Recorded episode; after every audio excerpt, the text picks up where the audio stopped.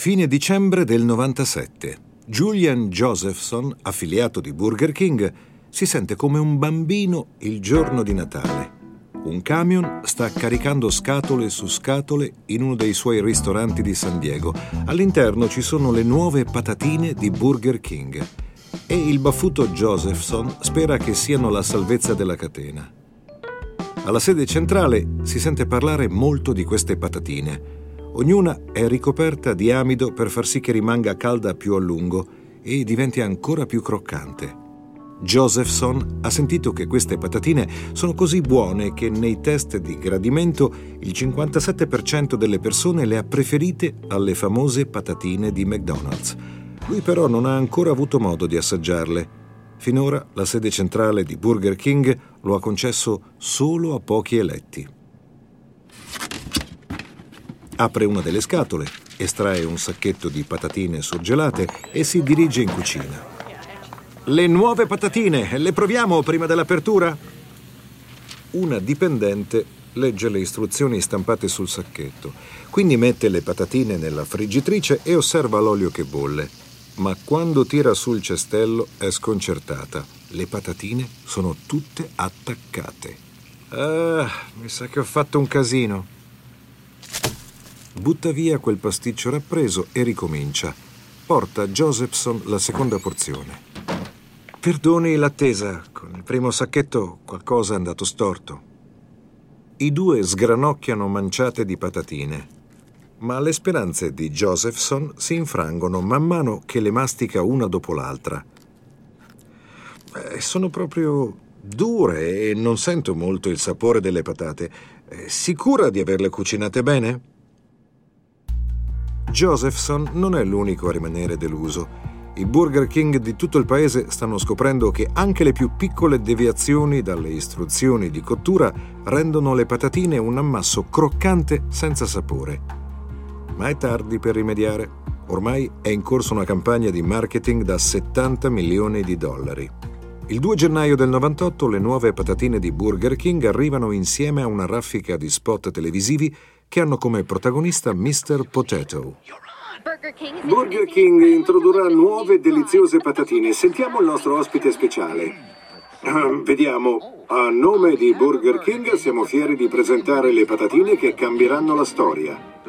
Secondo un test di gradimento, la gente le preferisce a quelle di McDonald's. Incuriositi, i clienti accorrono da Burger King. In sei mesi la catena vende 150 milioni di patatine in più rispetto alla prima metà del 97. Ma queste nuove patatine non convincono. Anzi, allontanano addirittura la clientela. Alla fine del 99 i Burger King acquistano il 14% di patatine in meno. Quando l'azienda le rilancia nella primavera del 2001, ha già perso delle quote di mercato. Ma McDonald's non può permettersi di assaporare la disfatta autoinflitta di Burger King e questo perché sta per registrare la sua prima perdita in quasi 40 anni.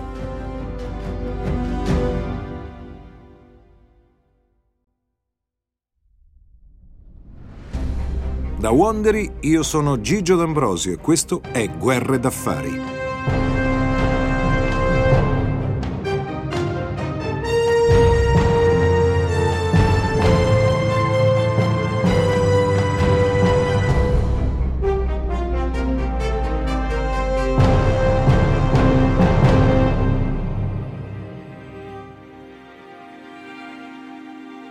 Nell'ultimo episodio, Burger King è riuscita ad affermarsi facendosi beffe di McDonald's e Wendy's, ma dopo la risposta di Wendy's con la campagna Where's the Beef, Burger King ha perso la calma e insieme anche preziose quote di mercato. Ma non è l'unica ad aver iniziato il nuovo secolo col piede sbagliato. McDonald's fatica a crescere e con un numero così elevato di ristoranti l'azienda ha un bersaglio sulla schiena. Rivali come Starbucks e Subway rincorrono i suoi clienti e McDonald's è la nemica pubblica numero uno per i tanti sostenitori della salute e gli attivisti anti-globalizzazione che sempre più spesso urlano a gran voce la loro opinione. Per quasi mezzo secolo gli archi dorati non hanno voluto adattarsi ai mutamenti nei gusti della gente, ma il colosso degli hamburger sarà presto costretto a cambiare. Questo è l'episodio 6. Super Fan Supernova.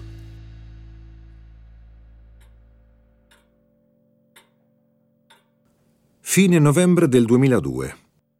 Nella sua imponente casa progettata su misura di Oak Brook, in Illinois, Jim Cantalupo non sa come passare le giornate. L'ex capo dalla chioma argentea della McDonald's International deve adattarsi a questa vita. Sono mesi che è andato in pensione anticipata a 58 anni, ma ogni giorno non fa che pensare a McDonald's. Cantalupo è diretto in cucina a preparare il caffè quando squilla il cellulare. Guarda il numero ed è il presidente di McDonald's, Fred Turner. Fred, che bello sentirti. Ciao Jim. Spero che tu stia bene, ma non ti ho chiamato per chiacchierare. Ho una domanda molto importante da farti. Ti ascolto. Se ti nominassimo CEO di McDonald's, eh, Jim, torneresti? Era l'ultima cosa che Jim si aspettava, ma non può nascondere la sua felicità. Sognava questa opportunità fin dai suoi esordi nell'azienda. Eh, certo che lo farei. Ho sempre voluto dirigere McDonald's. Cantalupo se n'era andato perché era stato scartato per il posto di CEO ed è perfettamente consapevole che prenderà il timone in un momento difficile. Le vendite sono in calo da due anni. Ah, che sollievo. Abbiamo bisogno di te, siamo nei guai. Stiamo per registrare la prima perdita trimestrale dalla nostra quotazione del 65. Serve una svolta. Nel gennaio 2003 Cantalupo arriva alla sede centrale e parte subito in quarta. Forma una task force per migliorare la qualità del cibo e frena l'apertura di nuovi McDonald's negli Stati Uniti.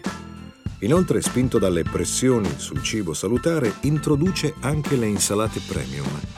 Incarica poi il direttore marketing Larry Light di rinnovare la vecchia immagine del marchio. Light risponde sfidando la rete globale di agenzie pubblicitarie di McDonald's a sviluppare un'unica identità per la catena. Una identità che possa dare alla gente un motivo in più per mangiare nei suoi ristoranti, al di là della comodità e della convenienza. Siamo a maggio del 2003 e Light è a Monaco, in Germania. Sta visitando le agenzie pubblicitarie di McDonald's per ascoltarne i suggerimenti. Ciò che ha sentito finora lo ha lasciato indifferente, ma spera tanto che la visita a questa agenzia tedesca abbia un altro esito. Non appena Light arriva, Jürgen Knaus gli si avvicina. Knaus è il capo 65enne dell'agenzia. Indossa una sgargiante camicia blu con un motivo che ricorda quasi un codice a barre. Knaus conduce Light in un'elegante sala riunioni poco arredata e inizia la presentazione. Ci siamo chiesti che cos'è McDonald's McDonald's è un luogo in cui la gente si diverte. Andare da McDonald's è uno dei piccoli piaceri della vita e da queste riflessioni è nato lo slogan Ich liebe es. Eh, mi spiace, ma non parlo il tedesco. Ich liebe es significa la amo. È attuale. Chiunque conosce il concetto di amore e può essere applicato a tutto. Eh, non male. Ha un buon potenziale. E c'è di più. Una identità globale deve essere compresa a prescindere dalla lingua, quindi perché fermarsi alle sole parole? Abbiamo deciso di creare una traccia audio che, proprio come lo slogan, è immediatamente riconoscibile e si può facilmente adattare a qualunque genere musicale. Fa così. Babada babba. Bada babba ba. È quasi, con la musica si capisce meglio. Le faccio sentire. Knaus avvia un lettore CD.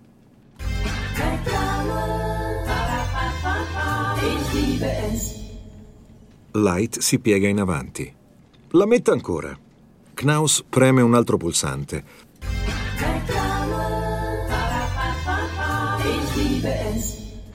La sera stessa, Light torna da Monaco in aereo con in testa il motivetto Badabababa Sa bene di avere trovato quello che stava cercando. Nelle settimane successive, la versione inglese dello slogan diventa il più informale I'm loving it E nel settembre 2003 l'idolo pop Justin Timberlake presenta il nuovo marchio McDonald's al mondo intero.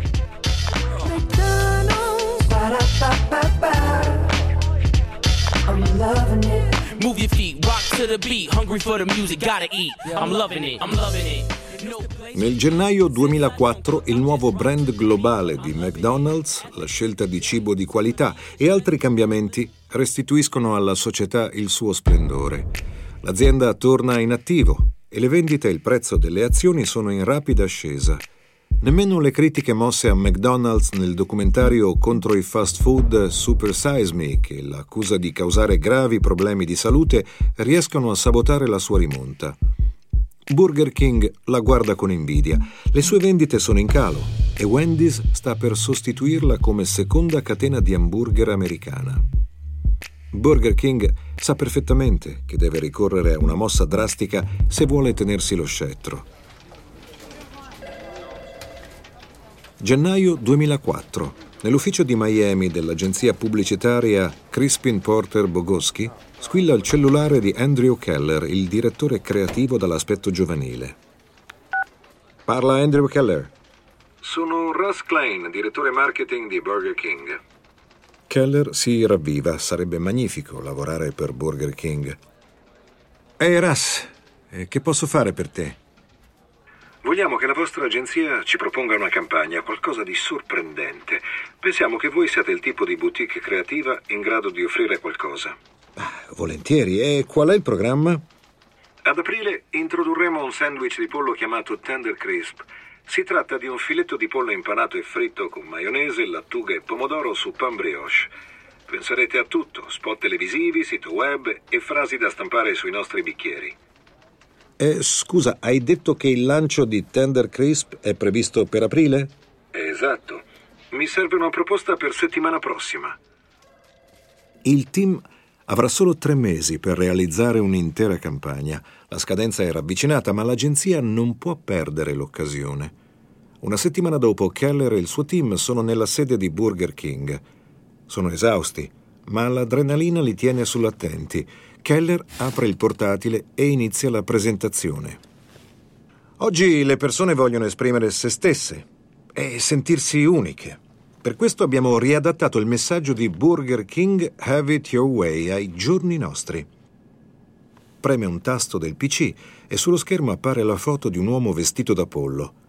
Klein è scioccato e anche perplesso, questa proprio non se l'aspettava. Ma che è? Lui è Subservient Chicken, una sorta di personificazione del pollo così come lo vuoi. Come Burger King fa quello che gli si chiede. Questo pollo sarà il protagonista degli spot televisivi, ma ciò che farà impazzire il pubblico sarà il suo debutto su internet. Sul sito interattivo gli utenti possono dirgli cosa fare, come saltellare o ballare. È la campagna inaspettata di cui Burger King ha bisogno. Quando Keller termina, Klein ha un sorriso a 32 denti. Ah, mi piace. Voglio che realizziate la campagna del Subservient Chicken entro un mese. Nonostante i tempi stretti, Keller è entusiasta, ma Klein prosegue. Sarà il protagonista di tutto il nostro marketing. Gli uomini tra i 19 e i 35 anni lo adoreranno ed è a loro che dobbiamo puntare se vogliamo primeggiare su Wendy's. Quindi vi forniremo l'intero budget di Burger King, 350 milioni di dollari. Keller e il suo team si guardano a bocca aperta. Si sarebbero accontentati di un lavoro occasionale e invece ottengono uno dei più grandi contratti pubblicitari. La fiducia di Klein è ben riposta a fine marzo Keller torna per mostrargli il sito internet del Subservient Chicken. Eccolo! Klein vede l'immagine sgranata di un uomo con un costume da pollo e reggicalze in piedi in un salotto. Sotto, in una casella di testo, un cursore lampeggia. Eh, che devo scrivere? Quello che vuoi che il pollo faccia. Klein digita, salta su una gamba e preme invio. Pochi secondi dopo, l'uomo pollo saltella. Ah, ok, proviamo questo. E l'uomo pollo comincia a fare il moonwalk. No, non ci credo. Ma quanti ne sa fare? È qualche migliaio. Se digiti una mossa che non abbiamo filmato, lui fa segno di no con il dito. Il 7 aprile 2004 il Subservient Chicken è online, ma non fa molto scalpore. I dipendenti dell'agenzia però mandano il link agli amici. Questi amici lo dicono ad altri amici, che lo dicono ad altri amici, che lo dicono... beh, avete capito. Nel giro di 24 ore il sito web viene visitato un milione di volte. Il subservient chicken è un fenomeno del web. Se offri alle persone un sito in cui possono dare ordine a un uomo pollo in uno squalido salotto che sembra una location di un porno scadente, hai vinto tutto. Questo diventerà uno dei più importanti casi di studio di marketing. In una settimana il subservient chicken diventa un fenomeno virale sul web. Milioni di persone visitano il sito per scoprire le mosse dell'uomo pollo. Burger King e la sua nuova agenzia pubblicitaria raddoppiano le stravaganti campagne rivolte ai loro superfan. Reinventano la figura del re di Burger King, un inquietante monarca con una maschera che provoca incubi notturni. Ora il fast food è pronto a divertirsi. Come reagirebbero le persone se ordinassero un Whopper ma ricevessero qualcos'altro? Le telecamere sono nascoste, i clienti sono veri, le reazioni sono autentiche. Questo è Whopper Freakout. Per le sue pubblicità sceglie di fare scherzi ai clienti, offrendo loro un hamburger di Wendy's invece del Whopper. Ah, questo è un hamburger di Wendy's. Infatti, nel sacchetto c'era questo. Non è quello che ho ordinato, voglio il mio Whopper. Sarà anche buono, ma io voglio il vostro. Prendo sempre quello, vengo qui spesso. Lo butti via.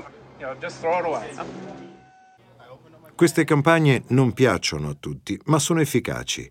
Gli spot fanno incrementare le vendite, specie tra i superfan, aiutando Burger King ad aumentare il distacco da Wendy's. Gli anni dei fallimenti e del declino sembrano finiti. Ma poi, nel settembre del 2008, è stato un lunedì folle per la borsa. Il Dow Jones è precipitato di oltre 500 punti dopo il crollo di due pilastri di Wall Street. È una giornata nera per le banche che stanno facendo crollare il Dow Jones. La bomba ad orologeria del debito pubblico è appena esplosa e Burger King è solo una delle vittime. Ha speso centinaia di milioni di dollari in pubblicità rivolte principalmente al cittadino medio e tutti i suoi guadagni sono appena sfumati.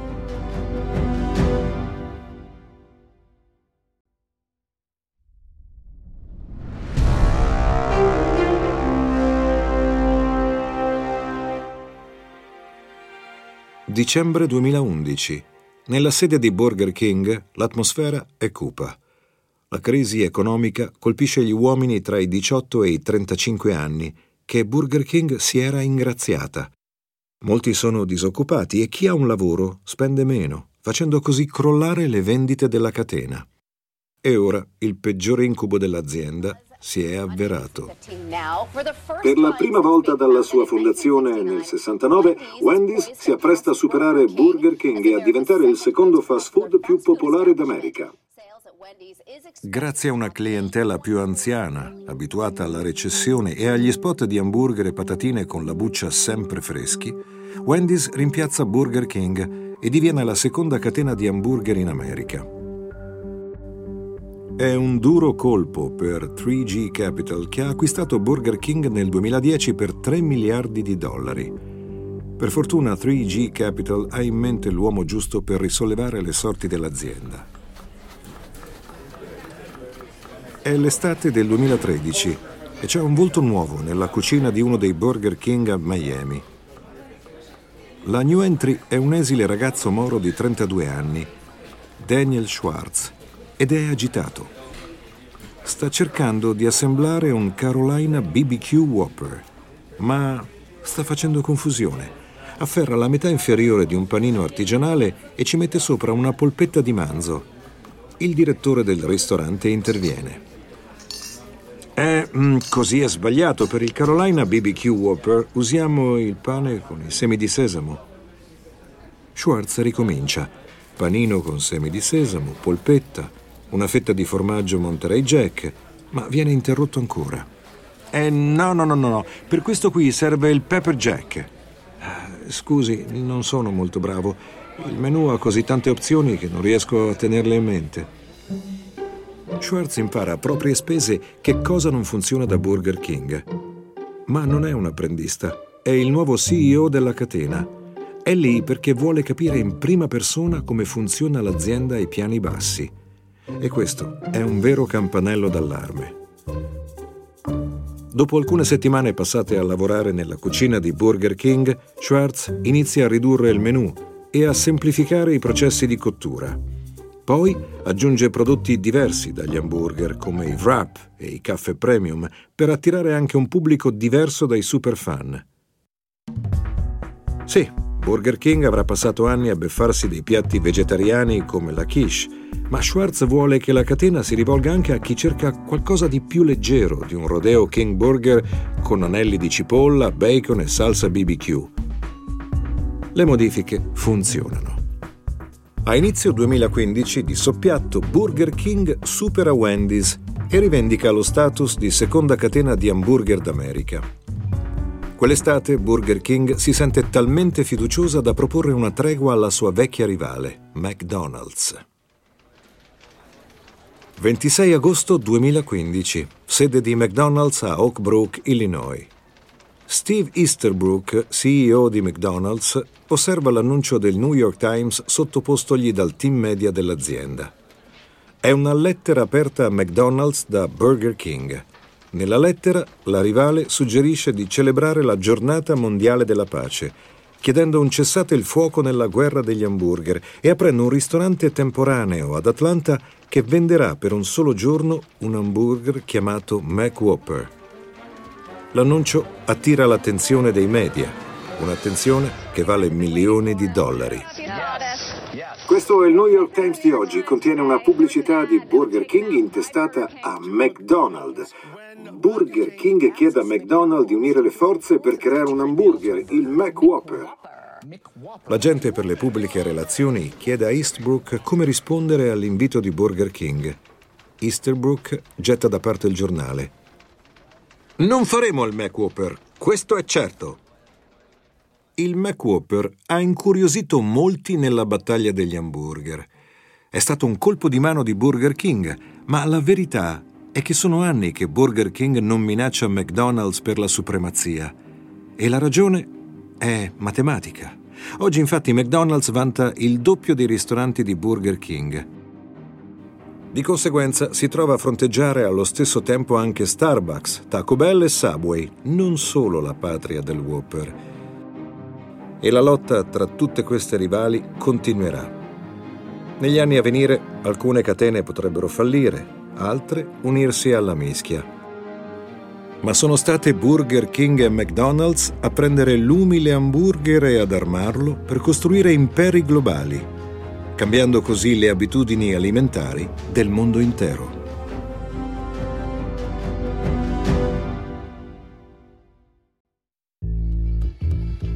Speriamo che questo episodio di Guerre d'affari vi sia piaciuto.